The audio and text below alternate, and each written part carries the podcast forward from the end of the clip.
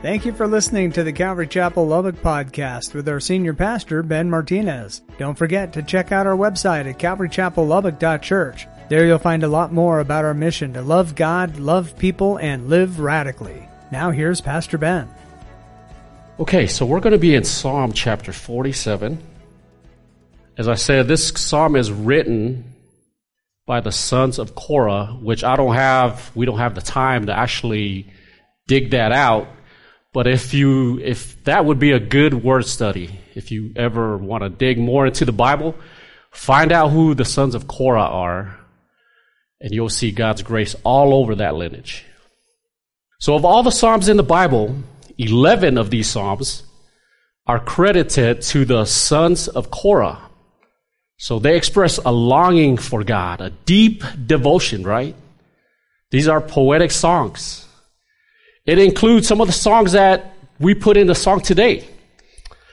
Some of the songs, some of the Psalms of Korah are Psalm 42, 44 through 49, 84, 85, 87, and 88. These are chapters. So you may have known or heard of these songs without you really thinking about it because they were put into songs, right? How about this one? Psalm 42 1 is this beautiful line. As the deer pants for flowing streams, so pants my soul for you, O God. Remember that song? As the deer panteth for the water, so my soul longs after you. Yes, that is a song that came from this song. Do you remember that? Anybody remember that? That was the old, one of the oldest. Then what about Psalm 84 1? It states this How lovely is your dwelling place, O God. What about that one? Have you heard that song? Those are some great, awesome songs that actually stick in our mind because they're to music. But these, this is where the songwriters get it from. It's from the Psalms. Or what about Psalm 46, 1 2 3. 1 to 3. It says this. It's a very powerful message. It says this, and you can find this in some of the cards, you know, Christian cards. It would have these scriptures in there. It says this God is our refuge and strength, an ever present help in trouble. Therefore, we will not fear, though the earth give way and the mountains fall into the heart of the sea Though its waters roar, and foam and the mountains quake with their surging. Have you heard of that song? It's some of those poetic songs and some of those posts that people post on Facebook, not knowing where it came from, but it looks very beautiful and it hits like right to the heart. So these are some of the psalms that the sons of Korah psalm, uh, penned. So before we do that, let's read the whole chapter 47. It's only nine verses, so don't worry about it.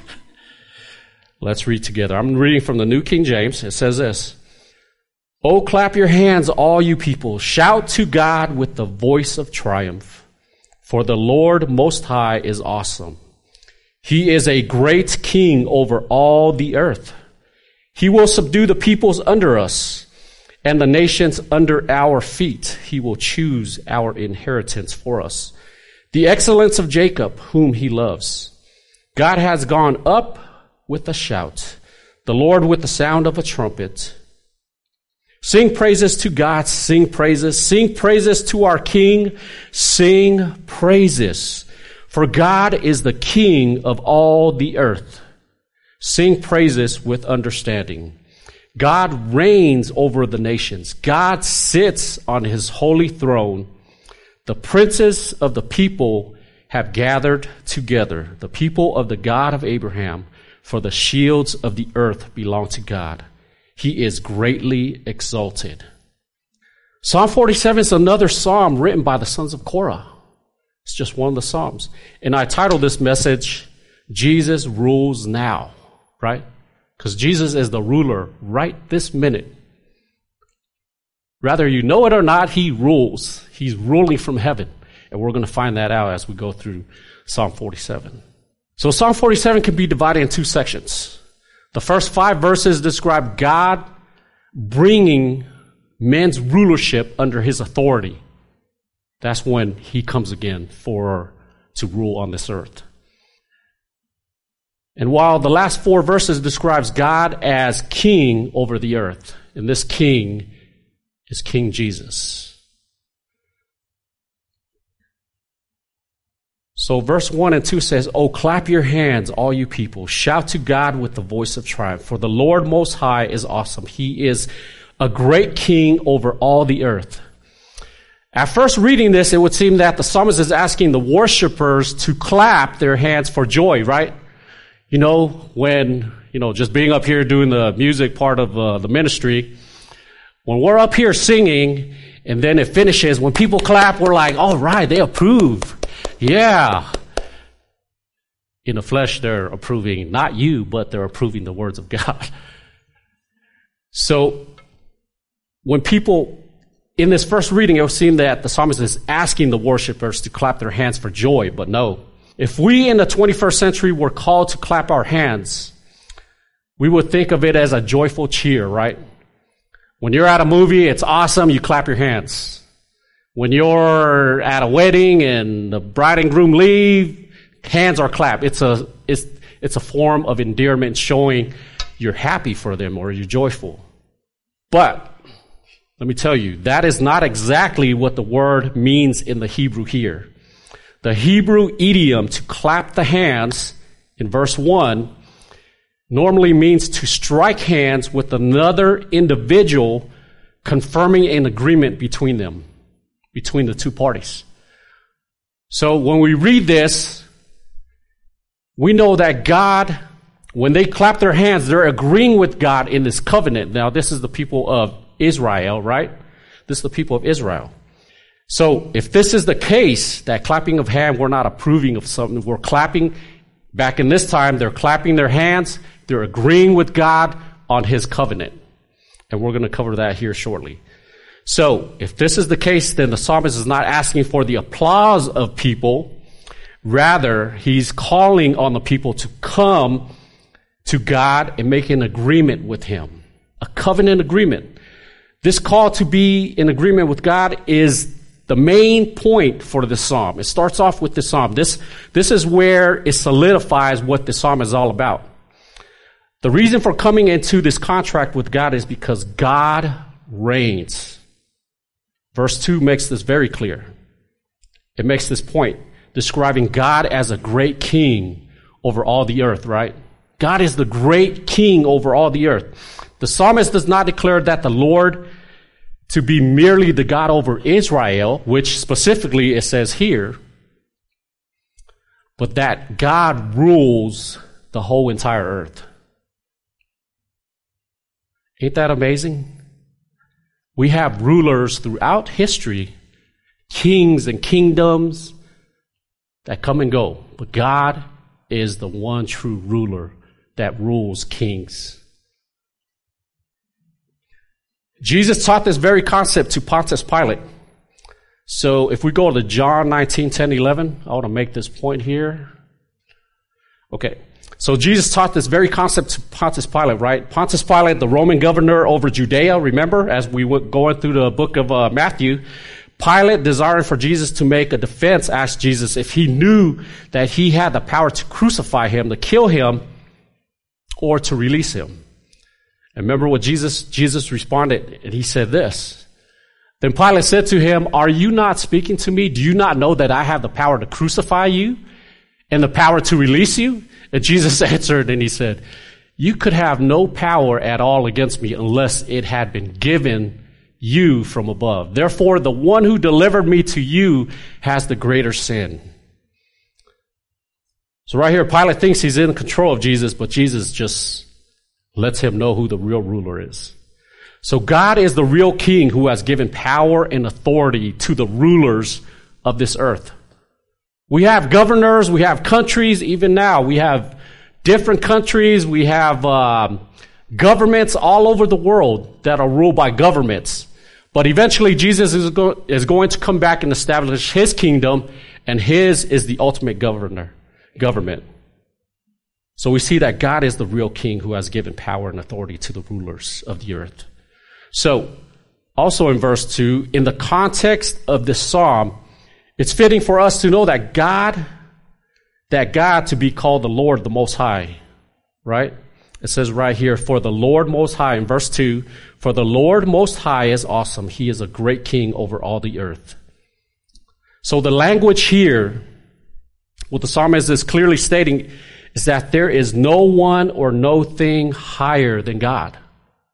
Back in this, this time, they had many kingdoms. They had many kings. They were fighting with uh, different, you know, tribes and nationalities because they were coming in, and you know, we can get over all that in the Old Testament. And God says, all these kingdoms here, they are nothing.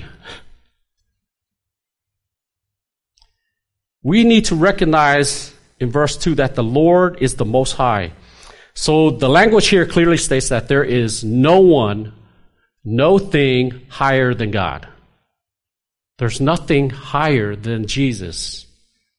No one is higher than God. And to acknowledge the Lord as the Most High is to submit to God's authority, right? If you say, Jesus, you are my God, you are my King, you are my Lord, we as his servants need to submit to his authority. We can't just state that, God, you are God, you are Lord of my life, Lord, I really do love you. And then we read about in scripture the things that we are to do and not do and just completely throw that out the window. He's telling us, hey, Israel, you confess that God is Lord. Why don't you act like it? Right? If He's Lord of your life, why don't you obey Him? Why aren't you obedient to His words? Wrong is wrong, right is right. I'm not going to be up here like telling you how to live. Well, God's going to tell us how to live our lives, right?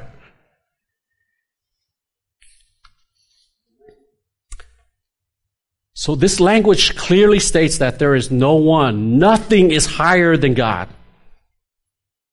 God is awesome. God is king. Therefore, we come into agreement with this awesome king, this awesome God, and we agree with him that we are going to be under his rulership, under his lordship. It's not good for us to say that we're believers and we don't obey him. Right?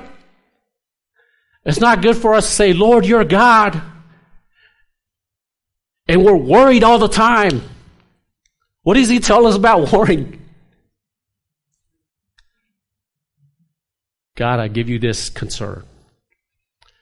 God, my relationship here, I give it to you. God, my kids are going off the rails, I give, I give them to you. God, I give it to you. This financial issue I'm going through, God, I give it to you. Is He Lord or not? Is He Lord or not? Now we see in verse 3 and 4, it says this God, He will subdue the peoples under us and the nations under our feet. He will choose our inheritance for us, the excellence of Jacob, whom He loves. Subdue is to conquer and to bring into subjection, right? So when God comes and He subdues this world, this earth, He's going to bring everything down to what He wants done. What He wants accomplished. He is the King. He is God. We are not. But yet, Jesus calls you, his church, if you've given your life to him, his brothers and sisters. How awesome is that? Instead of like my servants, which we are his servants, but he is our brother, our, he's our great brother. He's our Lord. He's our Savior. The Father has given Jesus, He's given us everything that Jesus has. Pastor Ben talked about mic drops. That's a mic drop. That is mind blowing that the God of the universe gives us everything that Jesus has. We may not see it on this earth right now. We may not experience the fullness of all that is. But that's what His Word tells us.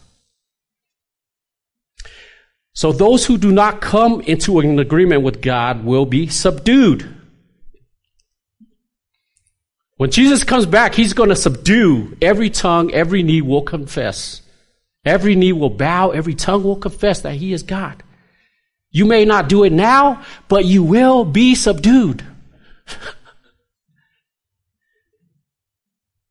I don't care how smart you are, how many degrees you have, how many millions you have, billions you have, you will come and say, Jesus, you are God. You are Lord.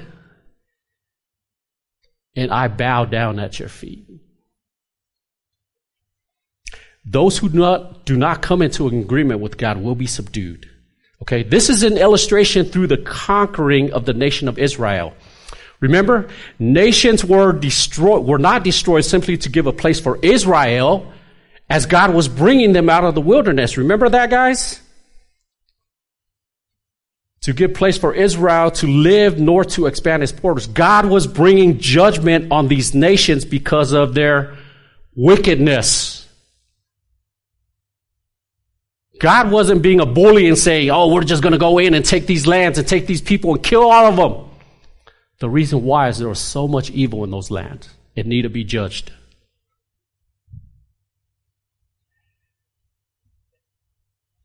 God was bringing judgment on these nations because of their wickedness, guys. The people who lived in the land of Canaan required judgment. Therefore, God used Israel to bring this judgment, destroying the peoples and giving the land as an inheritance to Israel. So to bring about this nation, right? So Israel is forming to bring about this nation. God subdued the people of where, where were they enslaved for 400 years? Egypt.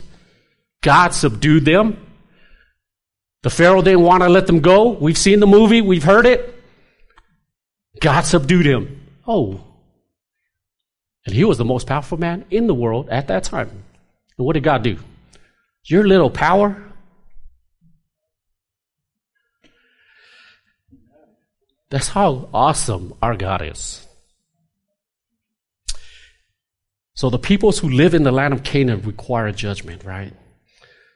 So God subdued the people of Egypt. God then subdued, listen to this, if you read the Old Testament, I love history and I love the Old Testament. Man, it's so rich. It all points to one thing. Jesus, the Messiah, is coming. God subdued the Amalekites. Remember that? He took care of Egypt. He took care of the Amalekites, the Philistines, the Moabites, the Edomites, the Ammonites, the what knights, whatever knights, and any other people that came up against Israel. Any people, any nation that came against Israel, God subdued them. Because Israel was in an agreement, a covenant with God. God says, you obey me, I'm going to take care of all your whatever you guys go through. But the minute you stop being obedient to me, y'all want to try to handle yourself, I'll let you handle yourself. And we could see that, what happened after that. So God used Israel to bring judgment. So God continued this conquering of people while the people remained in the covenant relationship with Him. When the people broke the covenant with God, they suffered. Remember the Assyrians, the Babylonians came in, took them captive, destroyed the land because Israel was no longer obedient. How about us? God lives in us. God walks with you and I every single day of every single second.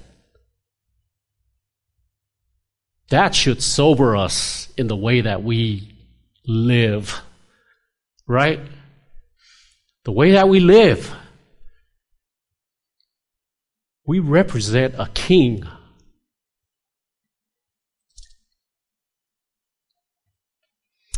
God subdued the nations and chooses his people when his people remain in agreement with him. Amen? God's ascension. So we see in verse 5, Let's read verse 5. 47:5 God has gone up with a shout, the Lord with the sound of a trumpet. Sing praises to God, sing praises, sing praises to our King, sing praises. 5 and 6. In verse 5, we read that God has ascended with a shout. So this is, this likely was a reference to the glory of God rising up. It's the same Hebrew word, listen to this, to which the ark of the covenant would be lifted up and the people would shout and follow the cloud of God till it stopped. Remember that? They were in the wilderness. When they had to move, God moved first and they followed.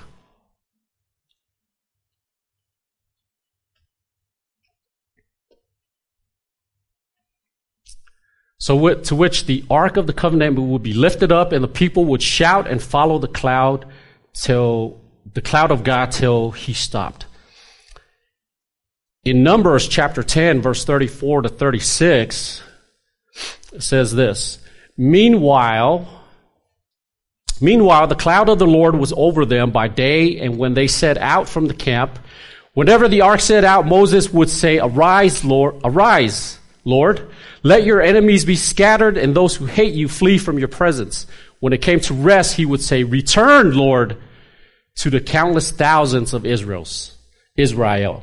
Numbers 10, 34, 36. So we see that God leads Israel through the wilderness, through the conquering, and even now he leads Israel. When God rose up, it would be to defend his people and conquer their enemies. The reason why Israel conquered so many enemies in other nations was not because of their own doing, but because God was in the midst. It was God who conquered them. They just benefited from what God was doing. It's like us being benefited from what Jesus has already done. Jesus died for you and I, seated next to the Father, interceding for us, and we benefit eternal life with Him forever because of what He's done. This is why so many Psalms are prayers calling to God to rise up and defend. We've experienced that as Pastor Ben was going through the Psalms of David. How many times David cried out to God, God, take them out.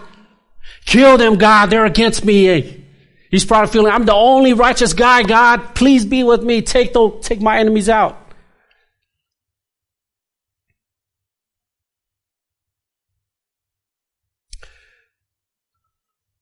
This is why so many Psalms are prayers calling for God to rise up and defend.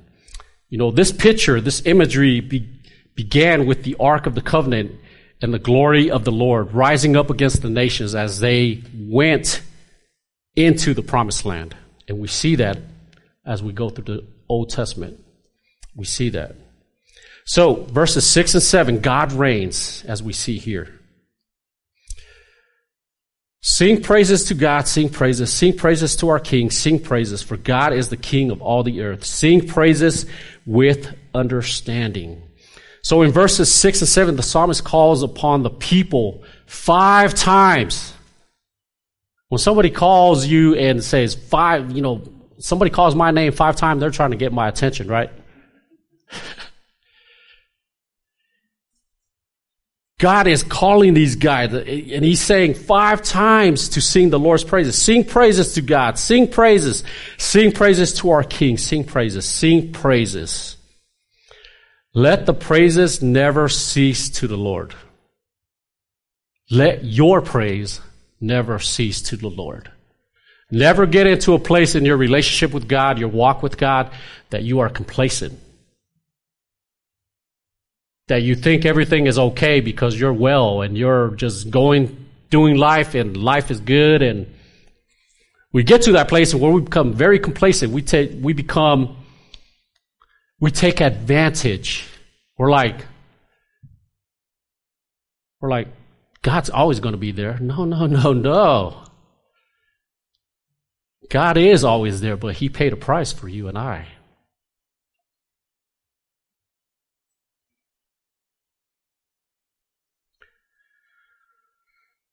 The reason for the call, when he says that sing praises five times, is to command to sing is because God is king of all the earth, right? Is God king of your life? Is God king of your life tonight?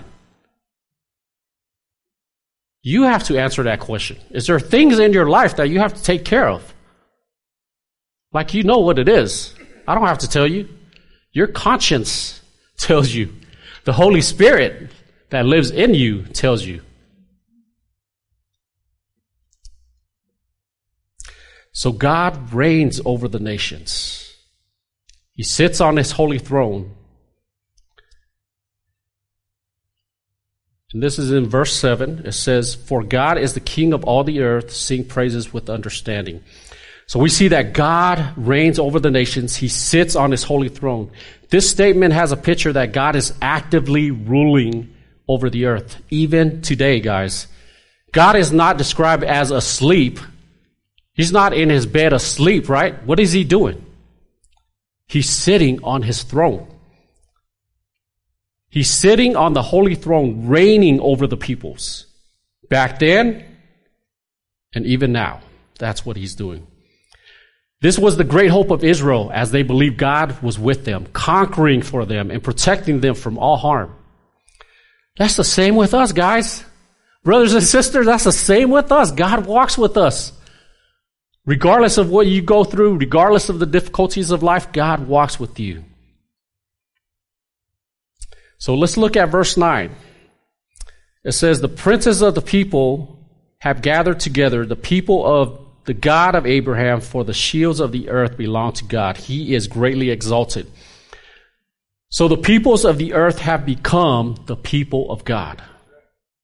Verse 9 says this. It concludes the psalm by speaking about how the pagan peoples, you and I, yes, we are pagan.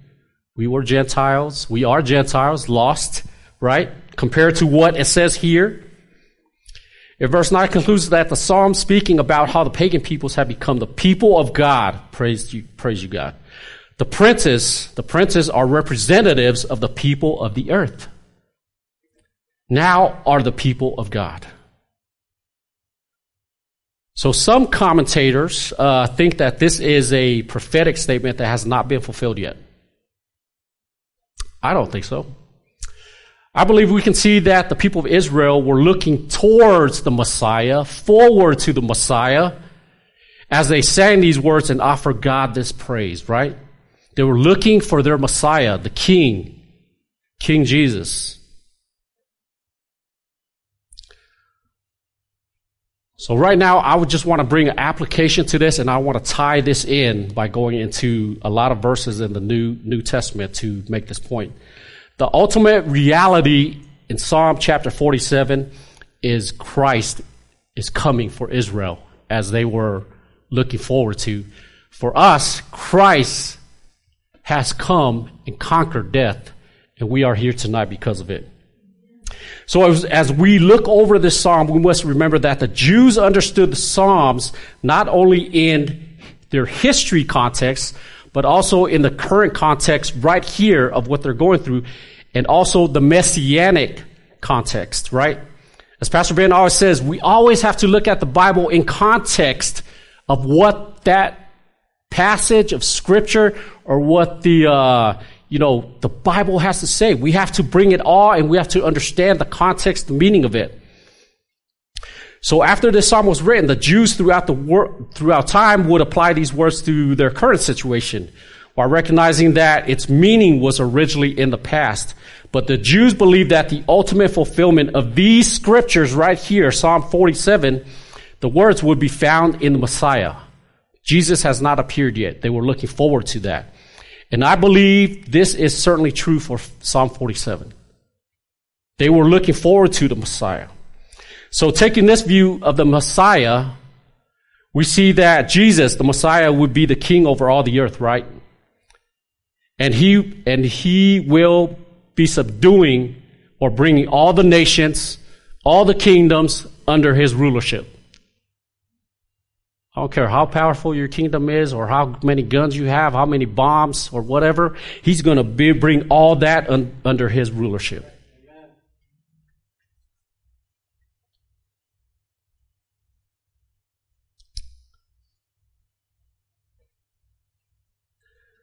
So the Jews believed that the ultimate fulfillment of these words would be found in the Messiah, Jesus. So, taking this view of the Messiah, we see that Jesus, the Messiah, would be king over all the earth. They were looking forward to that because they were looking for the king to come down and reign, and they would be the ones that would reign the earth with this king, with the Messiah. And sadly enough, they're still looking for that Messiah, which they totally missed. Because he's already come, and he's already ruling. So, taking the view of the Messiah, we see that Messiah will be the king over all the earth, subduing the nations under his feet. This helps gives us a perspective and understanding as to why the Jews expected the Messiah to free them from the Roman Empire, right? Remember, we go into the New Testament, and the Jews expected the Messiah, Jesus, to rule over the kings of the earth by overthrowing Rome. That's why they rejected him. They're like, what are you talking about? This king is supposed to be our king. We're supposed to have our kingdom here on this earth. But a greater kingdom they missed.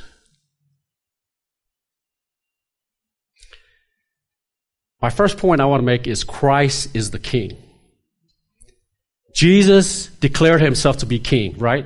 John 18 37. Jesus answered. John 18 37, 36 37. Uh, Jesus answered, My kingdom is not of this world. If my kingdom were of this world, my servant would fight so that I should not be delivered to the Jews, but now my kingdom is not from here.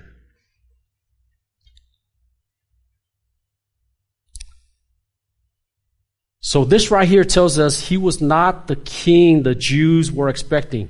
When the Jews read, read that the Messiah would be king of the earth, they assumed he would be king by physical means. And that's what they were expecting when Jesus came into the scene. And that's why a lot of them just, you know, blew him off like, who is this crazy nut? But Jesus declared, My kingdom is not of this world. If my kingdom were of this world, my servants would fight for me. But that wasn't the kingdom Jesus was talking about. He was talking about a greater kingdom.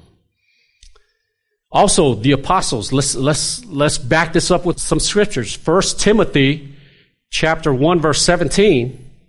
The apostles recognized Jesus as king even after his death. And this is what it says. Now to the King eternal, immortal, invisible, to God who alone is wise, be honor and glory forever and ever. 1 Timothy chapter 6, 15 and 16 says this, which he will manifest in his own time. He who is blessed and only, only approachable, the King of kings and Lord of lords, who alone has immortality, dwelling in unapproachable light, whom no man has seen or can see, to whom the honor and everlasting power. Amen. 1 Timothy 6, 15 and 16. Jesus is the kingly Messiah, but not the kingdom of this world. But not a kingdom of this world, right? However, the Messiah does rule over the kings of the earth. From where? From heaven, where he is right now. He is the ruler of this earth. Even now, even now, we see there's many king, there's many governments, many nations that think they rule what they rule. God allows it. Christ's kingdom, Ephesians 1, 20 and 21 says this as he, as he puts the scriptures up. He demonstrated this power in the Messiah, Jesus, by raising him from the dead. The Father did and seating him at his right hand in the heavens, far above every ruler and authority, power and dominion, and every title given, no, not only in this age, but also the one to come. And he put everything under Jesus' feet. The Father God has put everything under Jesus' feet. Ephesians 1, 20 to 21 says that. So this kingdom was promised by Daniel concerning the Messiah. All this was prophesied before Jesus even appeared on the scene. In Daniel chapter 7, 13 and 14, it says this. Daniel says, I continue watching in the night visions, and I saw one like a son of man coming with the clouds of heaven. He approached the Ancient of Days, that's the Father, and was presented before him. He was given authority to rule and glory in the kingdom, so that those of every people, nation, and language should serve him. His dominion is an everlasting dominion that will not pass away, and his kingdom is one that will not be destroyed. Daniel 7, 13, 14. This was prophesied before even Jesus appeared on the scene. This is what they were looking forward to, but they missed Jesus. They missed him. And how many people today miss him? They're looking at everything else. We have many different religions. People are searching. People are looking. What we need to do as a church is point them to Jesus. Jesus is the answer. That's why we preach Jesus. That's why every time I come up here, it's always tied in to Jesus. It's all about Jesus.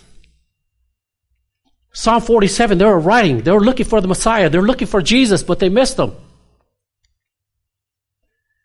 It's all pointing to Jesus. It's fascinating. So it's, it's kind of surprising to me that in the midst of all the descriptions of God ruling is the ruling is the imagery of God ascending, right? 47 5. God has gone up with the shout, the Lord with the sound of trumpet. The reason this is fascinating is because it is at the ascension. Listen to this. This blew my mind away. The reason this is so fascinating and so exciting is because at the ascension of the Messiah, Jesus, that he would receive an everlasting kingdom from the Father and have everlasting dominion. Daniel 7, 13 14, which we have read, prophesied that.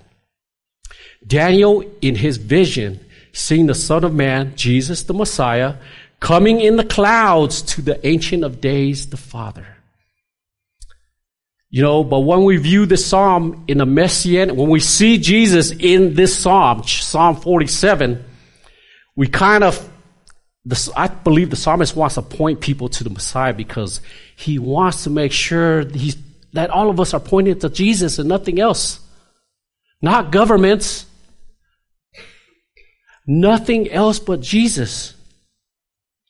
So when we view this psalm in the messianic context, because they were looking for the Messiah to come, we can see that the peoples of the earth have assembled themselves as the people of the God of Abraham. This psalm is not picturing every person who is alive being a servant of God. Rather, this picture, it is picturing what people are able to do that did not exist before. Right? Under the reign of the Messiah, the peoples of the earth, us Gentiles included, along with the Jews, the people of Israel, can now assemble themselves, us, as the people of the God of Abraham. We were afar off. God has a chosen people, Israel. And he brought us near to him because of his son Jesus. That right there should tie this Psalm 47 with we as believers today because we, we're to the Gentiles. We were far off. Now we can assemble with the people of the God of Abraham. To be the people of the God of Abraham is to be Israel. Now, all people, including Gentiles, would have the opportunity to Israel, the people of God. Let me make, up, make my point there, because God's not done with Israel, right? The Bible clearly states that. We are grafted in with God's people. And he's telling them, hey, there's going to come a time when God's going to open up his grace, his mercy, his love, and bring many, many people, not just you, Israel. He's using you to bring the nations to himself. So Romans 9, 6, 8, look at this. Paul made a point here a couple times. As we look at Romans 9, 6 through 8, it says this. But it is not that the word of God has taken no effect, for they are not all Israel who are of Israel, nor are they all children because they are the seed of Abraham. But in Isaac your seed shall be called. That is, those who are the children of the flesh, these are not the children of God, but the children of the promise are counted as the seed. For this is the word of promise. At this time I will come, and Sarah shall have a son. Can you see that? The reason why Israel existed is because the Messiah, King Jesus, was coming through that lineage. So Paul says that not all of physical Israel was the true Israel because being God's people was not about physical descent, but about being a child of the promise through the seed that birthed forth Jesus through obedience to God. Paul explains this further in Ephesians chapter 2, verse 11 to 20. If you want to turn there, I'll start reading.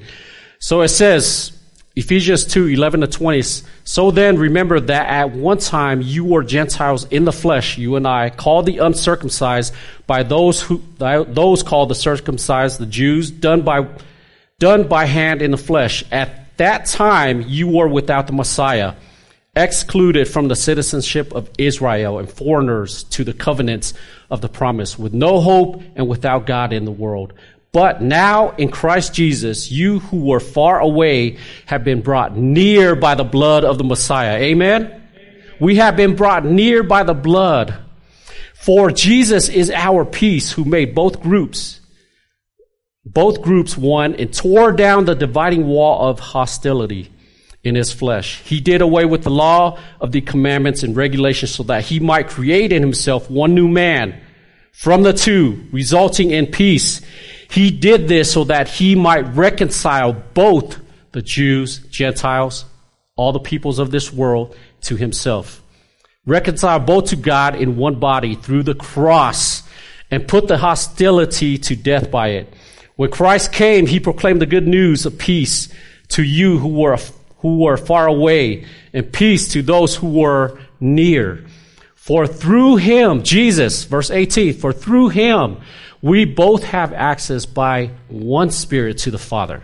So then you are no longer foreigners and strangers, but fellow citizens with the saints and members of God's household, built on the foundation of the apostles and prophets with Christ Jesus himself as the cornerstone. We see that Christ has fulfilled Psalm 47 9 reconciling all people to himself making them all the people of the God of Abraham. Now, does Psalm 47 has a new meaning for you as you read it? It had a new meaning for me as I went over this. I'm like, wow, God is great. And now we come to the close. Here's the main point Jesus rules now. Jesus rules now. Do you believe that? Do you believe when the circumstance happened in Uvalde? Do you believe Jesus rules now? Do you believe when those migrant workers that just yesterday, 53 or 52, do you believe Jesus rules now? Do you believe the war in Russia, the, the war in Ukraine, the, the craziness that's happening over there, the genocides that are taking place in the Middle East, in China, in the third world countries that we have no understanding about, do they believe Jesus rules now? Do we believe Jesus rules now? What is your hope? The overwhelming message and hope in Psalm 47 is that God is currently ruling. Jesus rules now. God did not set up Israel and leave them to deal with the powers of the world, right? He didn't set up Israel just to deal with their own problems. When verse 8 says God sits on his holy throne, it means that God is currently in charge over the affairs of the earth right now. Not only the affairs of the earth, but the affairs in your life. Do you believe that? Does it make you want to worship God even more? It should bring new meaning to Psalm 47. So, in the same way, what does it mean for Christ to reign on the throne? It must mean the same as in the context we are reading in this psalm, right? Christ is reigning over the nations now, guys. Christ is not like the monarchy in England, right? They have rulers in England, but it's just for face. There's really no power behind that ruling. You know, they have the king of Tonga, you know, the, the hierarchy in Tonga, but it's just for show. There's no power behind that king. Christ is not like that. They're just figureheads, representatives, but with no real power. The real meaning is that Christ, the Christ, has power and control over the nations of the earth, even right now. Has power and control over your life, even right now. This was the very point being made in Daniel chapter 7. Daniel 7, 7 after describing the Son of Man ascending and receiving the kingdom from God the Father. The kingdom, dominion, and greatness of the kingdoms under all of heaven will be given to the people, the holy ones of the Most High. His kingdom will be the everlasting kingdom, and all rulers will serve and obey him. Daniel 7:27. Guys, do you get this? The struggles that you go through, who is ruling your life? Is it you? You're trying to rule your life? Or do you let God rule your life? Because He rules the kingdoms. There's many nations in this world, right? Many, many governments. But God rules every kingdom. Christ is in, Jesus is in charge of all the nations now, guys. This is not a subtle point that Paul made in Romans 13:1. It says, everyone, in Romans 13:1 says, everyone must submit to the governing authorities, for there is no authority except from God. And those that exist are instituted by God. So all the governments that we have today, no matter how messed up they are, no matter how crazy it is, they're all instituted by God. So why do we why do we have to worry about what our mess ups the government does? Ultimately, God controls all those things. Just as God made the nations rise and fall in the Old Testament, remember Assyria, Babylon, Persia, Greece, those were nations and kingdoms that we no longer hear about today. So also God has made nations rise and fall in the New Testament. Remember Rome, Jerusalem, all the kingdoms that came after Rome, where they are now. But who's still in control? Who rules from heaven? Jesus. God still institutes governments and destroys governments. We don't understand it. We may not like it, but God is in control of China. He's in control of Russia. He's in control of Israel. He's in control of the United States of America. Amen. Just as God made the nations rise, He brings them down. This is a message of hope to the holy ones of God. This is a message of hope to you and I, the holy ones of God. We are part of his kingdom. We are part of a kingdom that cannot be shaken and will never end. Hebrews 12:28 tells us that. We need to think more about the rule that we are truly under, right? While we live in the United States of America and we think it's the best country in the world, we are under the rule of Christ. We are fellow heirs and fellow partakers in the true kingdom of this earth. That's Jesus' kingdom. Because he's going to come down and he's going to set things straight. All these governments think they have it right. We're going to see what righteousness is all about when he comes down. We know how the story ends. As we went through the book of Revelation, we know how that ends. We know how it ends. So, therefore, let me just leave you with this. We need to clap our hands. We're not clap. Yep. We need to clap. When we clap our hands in, in Psalm chapter 47, we're agreeing with God. We're agreeing with Him. It's our covenant with God that He is our God. He is our Lord. We are not to clap our hands in applause, though we ought to. We appreciate God for what He has done for us, giving us such a kingdom. Rather, we are to clap our hands with God. We need to be in agreement with His covenant. My question to you and I is Are we living like citizens of God's kingdom or like citizens here on earth? It's our choice as to which kingdom we belong to. Right? If you've given your life to God and Jesus is your Lord and Savior, He's not only your God, He's your Lord. There's things in the Bible that He tells us to do, things in the Bible He tells us not to do. He empowers us to accomplish those things. Is He Lord? Are you here tonight? Are you struggling? Are you uh, complacent about your walk? Is it not exciting to you anymore? January 2000, I gave my life to God, or God found me when I was lost. 30 years old. By the grace of God, I'm 52 this year. Just turned 52.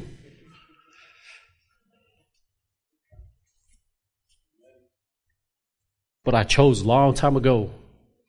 I was going to bow my knee and confess that He is God. My encouragement to you is if you haven't done that tonight, what are you waiting for? Pastor Ben gives an invitation every single service. No matter if there's two people in here, which we've never had two people, praise God, probably five back in the days. Tali was there. She was one of the five. but God is so awesome, guys. Read I encourage you, I challenge you this week. Read Psalm chapter 47 in a new light. The covenant that we gave, that we come into with God because of Jesus. He's made us alive. Whatever you're going through this week, if your walk is awesome, praise the Lord. If you're struggling, you're here at the right time because God is speaking to you. If you don't know God, you're here at the right time. If you're indifferent about God, you've already chosen. What does that mean? You've chosen to reject Him because you haven't made a decision to follow Him. I can see these young, our young people here. It just blows me away to see them. Wednesdays, Sundays, right? young people. And then they bring their mom. And then she gets saved. Amen. That's what it's all about.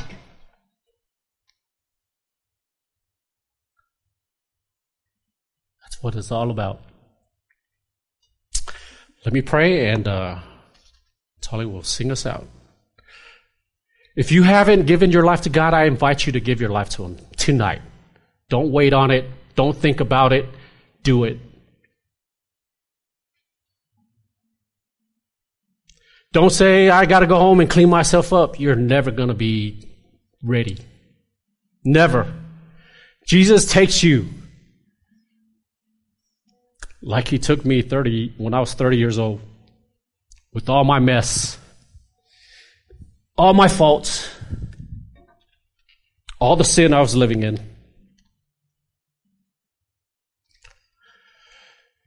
Changed me. And then he moved me to Lubbock, Texas. Out of all the places in the world. To come alongside Pastor Ben. We were on 34th Street, and I'm not kidding, we had probably five people. That's including my family and his family, and a few others. And look what God has done. Pastor Ben, when ministry gets tough, look what God has done. Look what God has done in your life. Right, Talia? Look what guy has, look what God has done in Talia's life. It's only by His grace. We all have a story. You have a story. I have a story. As Psalm 47 pointed to the Messiah, to Jesus, I challenge you, look to him. If you haven't made him Lord and Savior of your life tonight, do not leave this place. I am giving you, you're not going to have any excuse leaving here tonight. That's why I'm so thankful for our pastor who's bold enough to challenge people especially new people. When you come, when people are new here, they're like, what am I getting myself into? That's the work of the Holy Spirit, bringing them here, Him being obedient to give the gospel. And what is the gospel? That Jesus came, He is God, He died, He conquered death, He rose, He's in heaven, He's ruling now in this world, whether people like it or not. He's ruling in your life, whether you like it or not. He is in control of all things. So leave here with hope. Let's pray. Father, I thank you so much for your word. God, it's only you and your word that brings change, everlasting change to anybody who's looking. God, and I pray for my brothers and sisters who are here. And God, I just want to give an invitation. I want to be faithful as Pastor Ben is always faithful to give the gospel message. If you are lost, if you don't know Jesus tonight, if you have been far away from Him and you're playing church, you're playing Christianity, you're playing religion, come to Jesus tonight. If that is you, please raise your hand. I will pray with you. I will pray with you. Most of you I've seen here, most of you have dedicated your lives to God, but are you fully aware that God came and Jesus came to give you an abundant life? We are citizens of heaven. We belong to God. Whatever struggles that you are going through tonight, God is here. He's already met you where you're at. If you need encouragement tonight, if you need to be renewed in your walk tonight, please raise your hand and I could pray with you along with myself. We should all be raising our hands in this place. Psalm chapter 47, the Messiah that Israel was looking for, he came, he conquered. Praise you, brother, on the right. Father God, I thank you. I thank you for your grace and mercy. I thank you for your love. I thank you for your word. I thank you, Father, for you, for your unbelievable, amazing love tonight. Thank you, God, for your people here at Calvary Chapel. I pray, Father, that you would grow us up spiritually as a church, physically in numbers, that we would make a mighty impact in the city of Lubbock. You didn't call me out from California to here, Pastor Ben from New Mexico to here, people from Oregon, from all walks of life here to Lubbock, Texas, just to be comfortable in our walks, God. You've called us for a mission.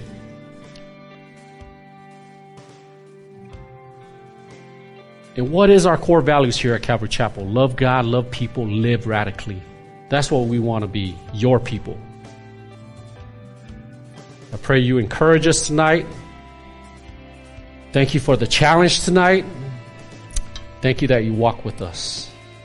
In Jesus' name, amen. We hope you enjoyed today's message. We'd love to hear from you and see you in person at the church. You can find our contact information, location, and even give a donation at calvarychapellubbock.church. We'll see you next time on the podcast. Until then, may God bless you and your family.